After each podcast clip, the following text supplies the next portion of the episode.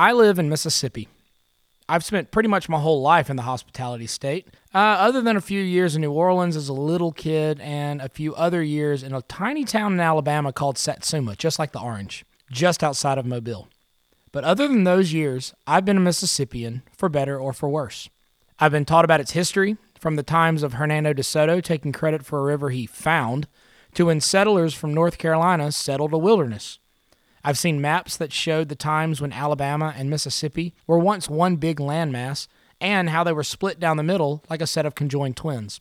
I've studied our checkered past as well. One where little white kids and little black kids were brought up side by side, playing together. But then, for some strange reason, the little white kids were later told that they were better than the little black kids, and so life had to reflect that. I've talked with people who've lived through those times and have learned that they don't always fit their stereotypes. And the funny thing was was that they learned that I didn't fit mine either. I've spent time looking into the culinary traditions of the state, taking one for the team, I guess, and thoroughly enjoying every minute of it. Everything from my aunt's oyster dressing on Thanksgiving to a pig ear sandwich at the Big Apple Inn on Farish Street in Jackson.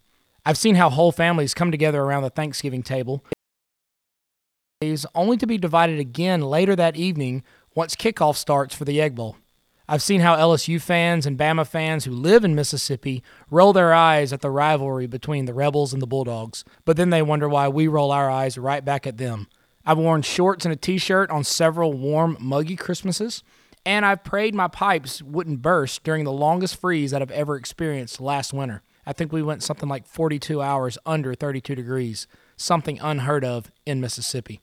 I've jubilantly praised God for air conditioning and openly cursed the cost of replacing an entire central unit during the middle of summer. I've written on the blues, I've walked a mile or two in the shoes of privilege, and another mile or two in the shoes of want.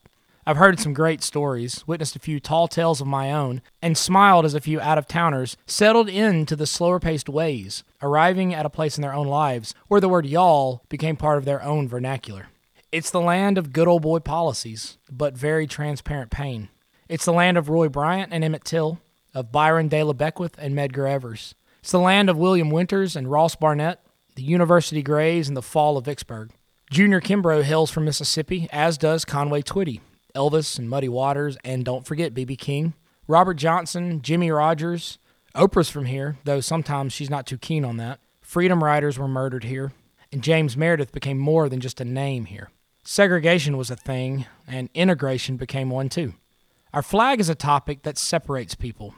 I mean, it is the only flag left in the nation with the battle flag of Lee's Army of Northern Virginia in use. It's a hot topic to non Mississippians, and an even hotter topic to us inside the state lines. A topic that was voted on in 2001, a year when I was too young to vote, I might add. According to statistics, we're generally the fattest state, generally the dumbest state, generally the state that is the easiest target if you need a punchline. What on earth could Mississippi produce? Well, art, music, leaders, and so many stories to accompany these things that I promise you that there's not enough time to tell them all. One thing that we take pride in is probably one of our greatest natural resources as well as one of our greatest exports athletes. There's Jerry Rice, Archie Manning, Deuce McAllister, Brett Favre, and of course, sweetness, Walter Payton. The Super Bowl 51 champion Patriots had two Mississippians on its roster Stephen Gostkowski, who is on my fantasy team, by the way, and Vicksburg's own Malcolm Butler. There's the fantastic story of Marcus Dupree that was told by Mississippi's own Willie Morris, as well as that of Steve Air McNair from Mount Olive. There's Fred Smoot and his tenure with the Vikings. They loved boats for some reason. Charlie Conerly, Booby Dixon, Mike Espy, Jamarca Sanford, and the Jerry brothers from Batesville. And that's just football. I haven't even begun to mention a small handful of baseball players like Dizzy Dean, Cool Papa Bell, submarine pitching Chad Bradford, Jeff Brantley, Boo Ferriss, and Hunter Renfro. Or basketball names like Chris Jackson, who you may know as Muhammad Abdul Rauf, Monta Ellis, and Murrah's own Mo Williams. Female athletes know how to compete in Mississippi as well. Athletes like Jennifer Gillom, Margaret Wade, Murriel Page, Mary Mills, Brittany Reese, Ruthie Bolton Holifield, and Bianca Knight. Of course, we have names like Ted DiBiase and Ted DiBiase Jr., Ricky Steinhaus Jr., Robin Roberts, Johnny Vaught, and Ron Polk. All these names. And I haven't even scratched the surface of the athletic talent Mississippi has given the world. There are still athletes in college waiting their chance to alter history, and even more in middle school and high school who just know that they're the chosen ones. So, where do we begin in the canon of sports history? Who's to be our guide through the layers of good and evil of our past? Who's to be our Virgil? Well, John and his brother Henry. Remember, I've set out to find those people from all walks of life. I want them to impress upon me their stories, from those who get along to get along to those who make the waves that move the world forward. Everyone from who's who to who's that. I want to meet them all.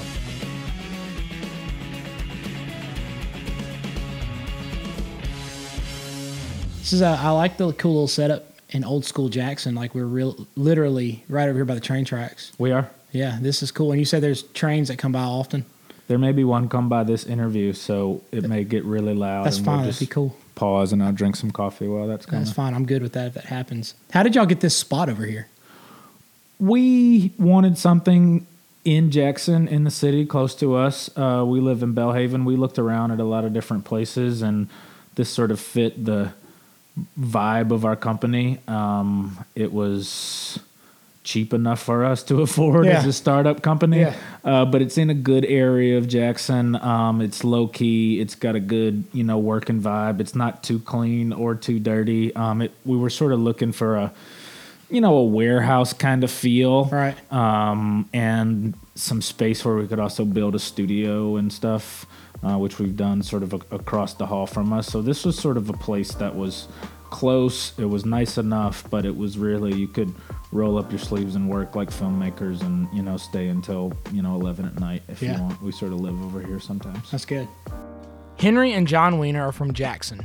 They grew up in Jackson. They went to school in Jackson. They played ball in Jackson. And they eventually both left Jackson. But chance and opportunity brought them back home in order to put their skills together to tell the stories that have given Mississippians pride throughout the last century. There's almost always a magical feel when someone outside your world tells a story about you, almost as if you finally made it to notoriety. But sometimes outsiders get it wrong. Maybe not necessarily wrong. I mean, they do tell us the X's and the O's, they describe the aesthetics, and they even pronounce some of the words right. Looking at you, Gaucher. But an outsider may miss the essence. Who better to tell the story, to guide us through, than someone who knows it firsthand? Uh, I grew up a huge sports fan in Mississippi. I always knew that I wanted to do some sort of sports broadcasting for a living, um, whether it was sports writing or play by play or you know anchoring on television. Um, I grew up in Jackson and grew up a huge Mississippi State fan. My my mama's whole family is from Louisville, Mississippi, so Yeah. five generations of Mississippi State, and I, I you know grew up immersed in Mississippi sports and reading about it and the storytelling. And, um, you know, I used to be so excited to go out every morning and grab the Clarion Ledger and look at the box scores in the major leagues and read people like Rick Cleveland and Rusty Hampton and Rod Walker. Um, so I was such a huge sports person growing up. I played all sports in Jackson. Baseball was sort of my, my big love, but I, I played, you know, basketball and golf and soccer and football and everything else. And went to Murrah High School. Knew again that even when I was at Murrah, that sports media was what I wanted to do. I wanted to play baseball, Yeah. obviously professionally, but when I realized I wasn't good enough to play it, uh, I had an idea that I'd be good enough to sort of cover it or, or talk about it Yeah. in some aspect. And he was. Um, Mississippi was such an amazing, interesting place to grow up, and it all really stuck with me. Just how important our sense of place is in Mississippi, uh, the pride we have in the city of Jackson, the pride we have in the state of Mississippi, and how much sports means, you know, Yeah. to everybody. So it wasn't just me growing up like as a sports fan, but also growing up in a sports culture like Mississippi where it really got down to the root of like everything that I was about as a kid and that my family did and uh, so many other families. So I went to Trinity University, uh, was an English major. Uh, Trinity's in San Antonio. Yeah. And um, was an English major there. That's good. I was an English major. Uh, it's the way to go. you know, I started out doing communications. Yeah. Because I wanted, I knew what I wanted to be. Right. I wanted to do sports communications, but it was boring to me. It was straightforward to me. Um, It's like was, a formula. It was a little formulaic Yeah. as opposed to you know English literature where you get everything. You get history, you get sociology, you get um, you know culture, philosophy, whatever it is. It's all in in literature and. Um, you know, when you were in the communications class, a lot of it felt like self evident, and I was like, I just want to do it. Um, so I broadcasted play by play football at Trinity University. Um, I started a radio podcast out there. Uh, I did TV. I did internships every summer in New York City um, for Slam Magazine and New York Daily News and ABC News when I was at Trinity that were really like the most influential things that I could have done. wasn't anything that I did in school, but it was working in those professional environments in the summer in a, a place in a market like New York City. Yeah. But after Trinity, so I, I, had such an amazing time there in my classes, studying English, developing a sports writing career already. Um, and then I went to Syracuse University and got a master's in journalism which was a one year program, so it was a no brainer for me right. um, to get a broad uh, master's in broadcast journalism from Syracuse. That was where I learned how to shoot and edit and do all the television stuff. Right. Because I had done radio, I had done writing, and I said I want to learn the TV part of it. So I did that at Syracuse for an incredible 13 month experience. Worked at ESPN Radio in Washington, D.C. after that um, as kind of the end of your graduate program and then came down here in Jackson and started at Fox 40 News um, in 2011 and have just had a an absolute blast living here six seven years now. Never thought I would be here that long, but right. it's such a great place to do what we're doing to cover sports. John was finishing up with Syracuse while his brother was knee deep in a film career in California. You see, Henry earned a bachelor's degree from a small school in upstate New York called Columbia University, and then decided he could spend a brief amount of time earning an MFA at another small school you may have heard of called Stanford. There, he was creating award winning documentaries of his own. The boys from Jackson had moved on from their Jedi training and were official Jedi Masters now, looking for a foe to slay.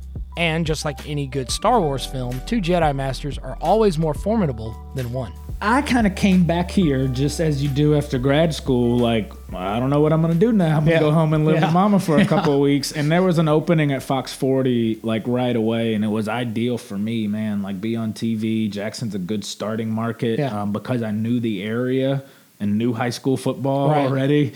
So it just kind of happened for me to come back to Mississippi. I never, like I said, I never planned on being back here. But as soon as I got here, the sports opportunities were available. And um, I've done it ever since. I mean, I was on TV for two years, and then Fox had a merger with WLBT, and I didn't survive that merger, yeah. as it can happen. But went right to ESPN Radio, and then had my own show on ESPN Radio for three years in the afternoons. It was it just kind of happened for me. I was here for a while. Um, doing what I was doing, have a lot of success and a lot of sort of ex- exciting things going on in Mississippi. Um, and my brother was in California, um, had just graduated, gotten a master's from Stanford in documentary film, and was making good films out there and was having success. But it's really expensive to live in California. Yeah. And he was really just kind of on his own and not doing projects he was really excited about. Right. Um, he did a lot of great films for you know different organizations, causes, short films, what have you, in California. Um, but he made more of a change than I did in yeah. moving back from California.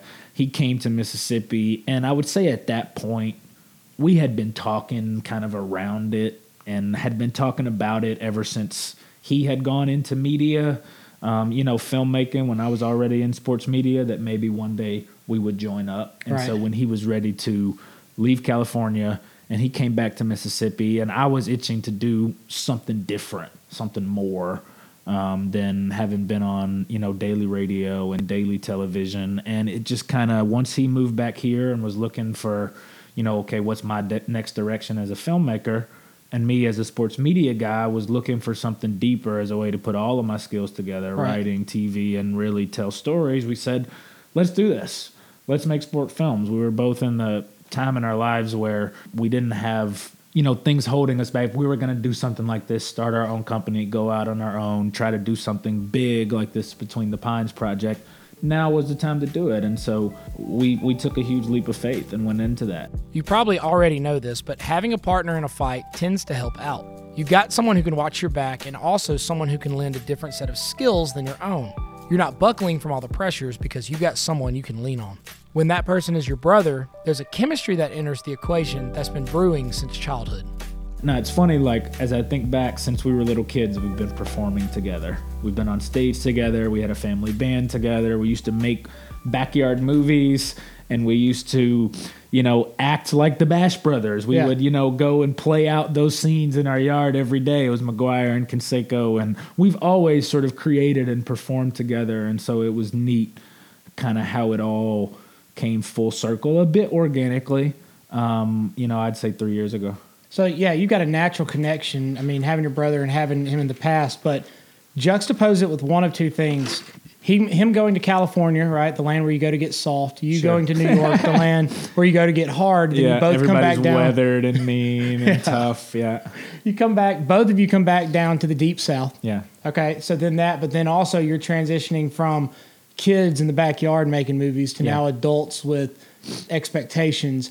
How did all of that come together, and how has that worked? We had confidence and, and faith and excitement, like in our abilities. Yeah. um, in our talents to sort of put together. You know, we had both. I mean, you know, I joked about making, you know, making backyard films, but we had both done a lot. I mean, my brother had done, you know, he had done award-winning feature-length films Right. in California. So I wasn't, you know, as much as he's my brother, I wasn't going to leave my everyday radio show on ESPN and drop all that if I didn't have faith that like he was the right person to partner with, brother Yeah. or not. Like if I didn't fully believe in his constitution as a director, you know, he's the director, I'm the producer, I write, he handles the film. That's Yeah. basically the division of it. I never would have made that leap. So I would have needed more, you know, I needed, he was at a perfect point where he had had success and he had made um, significant films in California that had done really well because I didn't know anything about it. Yeah. I mean, I, would say I don't know anything about it. I knew TV, I knew video, and our skills support each other. That's Right. very important. 'Cause one of his bit, well, the big one was the, the traveling rabbi. Yeah, well, he did Wandering Rabbi, which was Rabbi, uh, yeah. uh, won a lot of awards here in Mississippi. That Yeah. was a shorter film, and then he did a film um, about the uh, forest system in Oakland that's like still being sold and still being Yeah. distributed out there. That was absolutely magnificent. So, making a documentary. Um, is is hard and daunting and challenging, and I never in a million years would have set on it on my own, you know, film merits. Right. I knew my, what I brought was I knew that I had the connections and the knowledge and the you know the engine to make it all happen. My idea, the story concept, making it all work. But Yeah. in terms of actually creating the film, I needed to have faith in him uh, from the start. Faith in yourself and faith in your brother is one thing, but putting out a product that moves people is a completely different animal. It's not like Mississippi Sports was a new project that had never been spoken of before. Remember that list that I rattled off at the start of the episode? These are ground shaking, earth moving names. Faith in yourself goes only as far as the mirror. When your audience is used to the taste of rich Mississippi athletics, you go all in or not at all. Mississippi, though, Robert, um, was really our, our, our, our faith um, in that we knew that, I won't say we knew, we bet on um, Mississippi and Mississippi sports fans specifically being hungry for content like this. Yeah. Um, Mississippi being a, a passionate sports state, really like no other. Um, this wasn't just okay. We're gonna make films. Like let's let's find a film we're gonna do. Let's Uh-huh. like pick a topic. It was very much out of the idea that we're going to come together and tell sports stories in Mississippi, believing in our ability to tell those stories, but also betting in a way on the audience here in Mississippi and their desire for like the kind of stories that I think we were we were ready to tell. So it was a leap of faith in a lot of ways, but there were both from our own perspectives, like having proven faith and a proven concept in our own abilities, even though none of us had ever done anything to this scale. That Yeah. was the leap. Um, faith in us, but also trusting in, in what everything that we knew about Mississippi. the people who the financial backers and the people that were going to help with interviews and whatnot for the project what initial feedback did you get when you came to them and said hey we want to do this That's an interesting question and a good one. There were a few people at the very start whose blessing we sought, whose kind of counsel and advice we got to sort of back us on this. Again, I believed in the idea from the start, Yeah. sort of a home run idea of putting Mississippi's greatest sports stories on screen. Um, but there were certainly people that had to open some doors for us, turn some keys, sign off on it on various ways. Two people that uh, I'll mention immediately were Rick Cleveland and Bill Blackwell. Yeah. Um, Rick Cleveland has become a great friend of mine and has been so instrumental in um, a lot of ways very early on. And so I don't have to explain why having a guy like Rick in your corner and having his name on it to start off with Yeah. was very big for us. And Rick believed in it all the way. And Rick really encouraged us and was excited about us for us to do it in a way that he hasn't even been able to tell these, you know, Mississippi sports stories on screen like this. So Rick was great. He set for a couple initial interviews with us. Rob J did as well. Bill Blackwell at the Mississippi Sports Hall of Fame kind of opened his doors for us and let us uh, get a lot of footage that we needed initially to do some pilot interviews with Rick and Rob J, just kind of talking about Mississippi sports in general. The process of, okay, well, we had to, first you have to like just kind of sell the idea right. um, to people like Rick, and then you have to go a step further and sort of sh- sell your proof of concept a little bit to then get in with people that we talk with, like Archie Manning, and to get Lance Pogue to open his doors for South Panola, and then one step further after you get that, then you have to go not only have proof of idea, proof of concept, but proof of product. Right. Uh, and then that was how we got the sponsors on board. So it was a huge step, Robert, at every turn in terms of getting people on board and getting people behind us. So Rick um, was a big one. Rob J, Bill Blackwell. I mean, c- countless people. Oh, yeah. I mean, guys like you know, Jay White Yeah. at ESPN Radio. Um, people very early on, and that's what's so exciting, though, Robert, is that when you talk to people about this, about Veterans Memorial Stadium, people's eyes light up. When you talk about the University of South Panola, people would say, "We've been waiting for people to tell this story." Yeah. Everyone in Batesville said, "You know, this is where where have you been for so long?" Right. And people had tried to make this, and that's the where you go to sort of proof of concept. People had, and not throwing shade on anybody here, people had tried to make the SP documentary before mm-hmm. because it's a story that's been, you know, it, it's it's it's past now. That was actually one of our challenges. Yeah. It's it's really no longer the USP as we know it. But during the time, you know, you sell the idea, you go in there, you um, you take everybody's time, you embed for a week, and then no one ever sees the film. It's that difficult to sort of finish it, and Yeah. so even you know Lance at Baseball said, "Well, we've been down this road before, and I never saw or heard tell of it." Um, so, but at the end of the day, um, again, it was people's just you know people's eyes light up Yeah. when we would tell them what we were doing. What was the feedback that you got? Because you know you're talking about um, it being a story that's there. I was I was watching it at the house, and uh, it was the '89 and 0 game, the state Yeah. championship. And I was fresh out of college, and I went and saw that game. And I went with my brother-in-law, who was in high school Mm-hmm. and had lost to South Panola that that year, and Meridian lost Yeah. to Meridian as Right, well. right. And so we're I shoot a snap to him, and I say we were there. And he sits back, and goes, "Yeah, we were. It was cold." I was like, "It was Yeah, cold." yeah. It was cold. A good story about that one was there's a there was a fellow in front of us who had brought some homemade water. It looked to be. Uh-huh. He was a lot warmer than the rest of us. I can tell you that. That but homemade uh, water's the trick, man. I tell you what. What, uh, my homemade water's brown usually.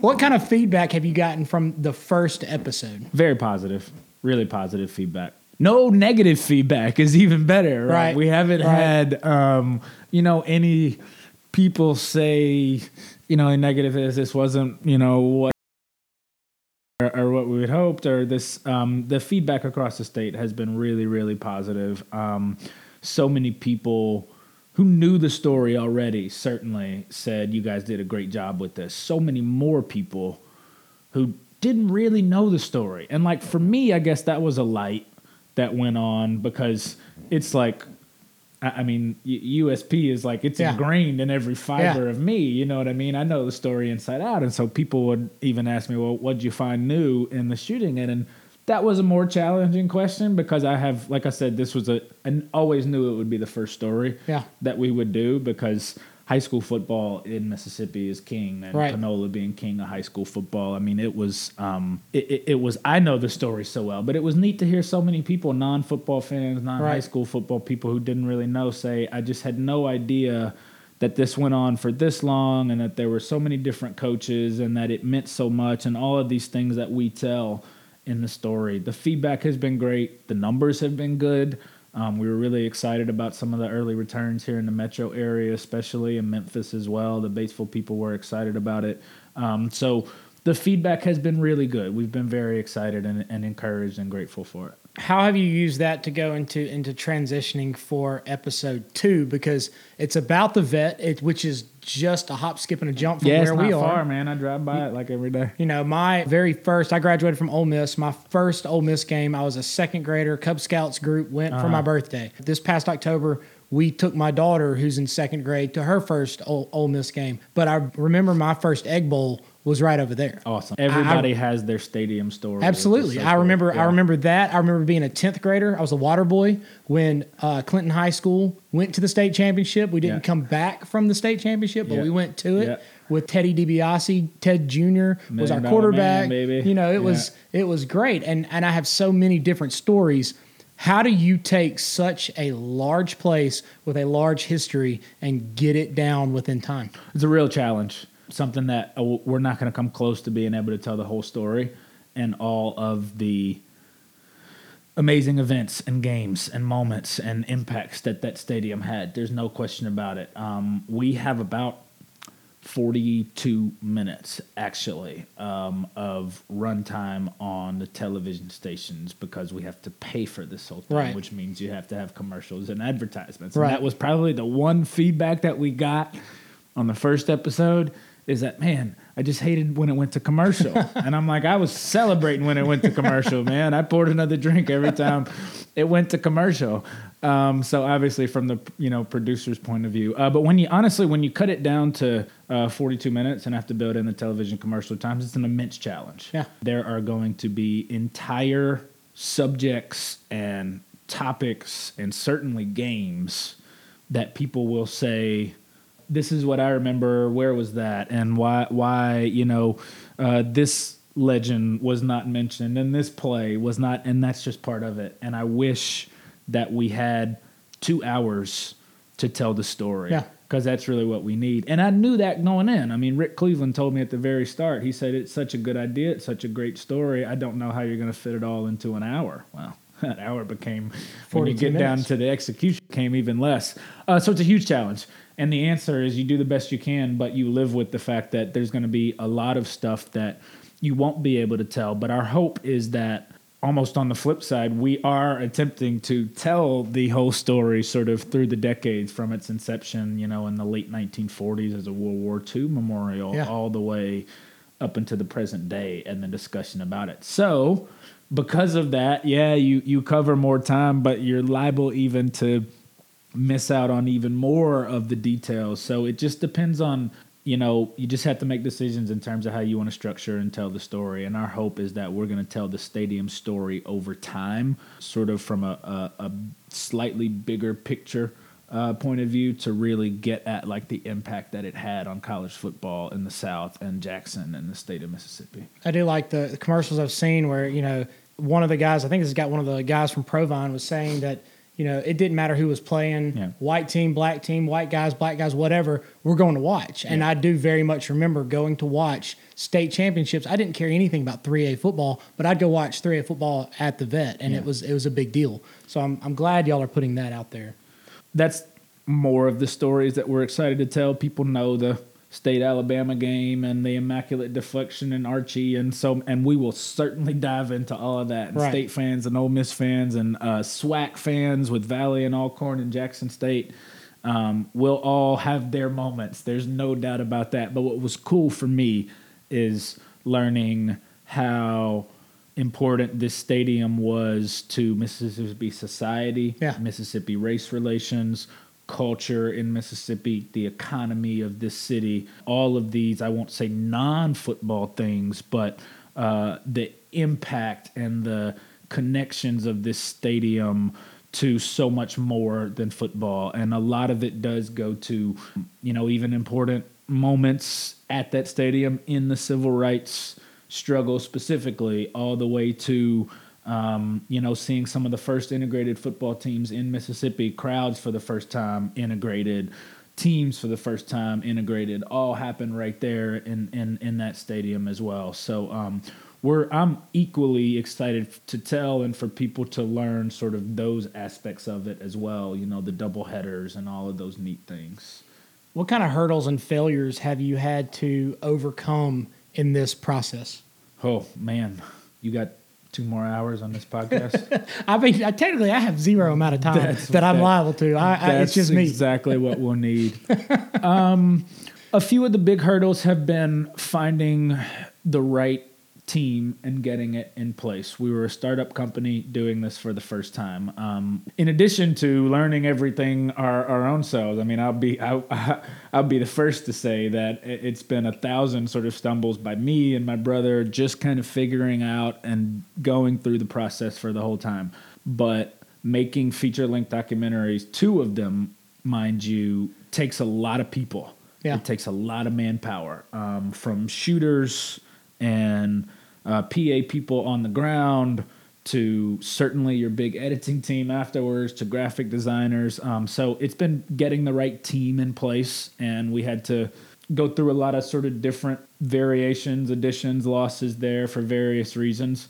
Um, but putting the the right large team in place, which for us now is probably you know eight to ten people working Yeah. constantly at this point in addition to like just you know your six to ten man teams you go out and shoot with but putting the right team in place uh, has been a chore and the whole post-production process you know making the films is one thing but the rights the clearances the copyrights the archive the footage the tv network the sponsors the broadcast elements of it Not done. yeah, when you're done, you're not done. And to do it to the level that we've been trying to do, you have to you have to dot all the I's and cross the T's and do all the small details that can be really expensive, that can take a lot of time for maybe one or two seconds of film, but that can make all the difference. So the biggest challenge for us has not necessarily been in creating the stories and filming them and producing it, which we've learned so much about. There's no doubt about that. Um, and hopefully have improved every day. That's my goal here is to just keep doing it better and hopefully bigger. But it just in terms of of uh, the execution of it all, from the people that you have doing it to all of the the things that you need to make it not just a, f- a film that you put on YouTube, but uh, a, a series statewide uh, really sort of full broadcast series event as we've tried to do has been you know the biggest chore To wrap up, what's the larger goal? Where do you see Bash Brothers Media? Where do you see you going? Oh i don't know. I'm gonna hit you with the you know you kind of have the nick saban trust the process your next opponent all of that. No we um we would certainly like to continue this series. Um, there's so many great sports stories to tell uh, our hope is that this is just the beginning of the Between the Pines series specifically. Um, there's some different things that need to be happen and contracts that need to be signed, quite frankly, Yeah. uh, to get it going. And again, all of this, it's it's um, doesn't get done for free. No. Let's put it that way. Yeah. And it's far from free. It's much closer to the other end. Uh, so our goal with the series is certainly to do more. We have more stories planned that we're excited to tell that we'll be able to. Um, and as far as Bash Brothers Media goes, we we believe in in multimedia. Um, we do other projects in terms of uh, videos for you know causes in Mississippi. Yeah. You know, nonprofit groups, things like that. We stay away from just sort of straight commercial videos. But I, I just I, I would just say that both for the series and for a company um, in Mississippi that's focusing on sports media, the opportunity, the audience, the content that you have here is unlimited, and we would like to be able to tell more of Mississippi's greatest sports stories and even Mississippi's current sports stories, um, certainly through feature length films, um, but also, you know, maybe more of, of a daily, regular thing in, on a lot of different media platforms. So, you know, this has been a, such a huge project. Uh, we, we have things to do immediately in terms of turning the key on it uh, after it airs in, in three weeks, the second film, and uh, moving on and hoping to build off of it. But um, you know, we hope that the future is is bright, all for the same reasons that I talked about that made sense for us to you know start out on this journey two plus years ago in the Yeah. first place. If you haven't had a chance to watch the first installment of Between the Pines, I'm not only encouraging you to do so, I'm pretty much telling you to go do it. Mississippi is a state of great storytellers and great stories. Place down, there's the kick.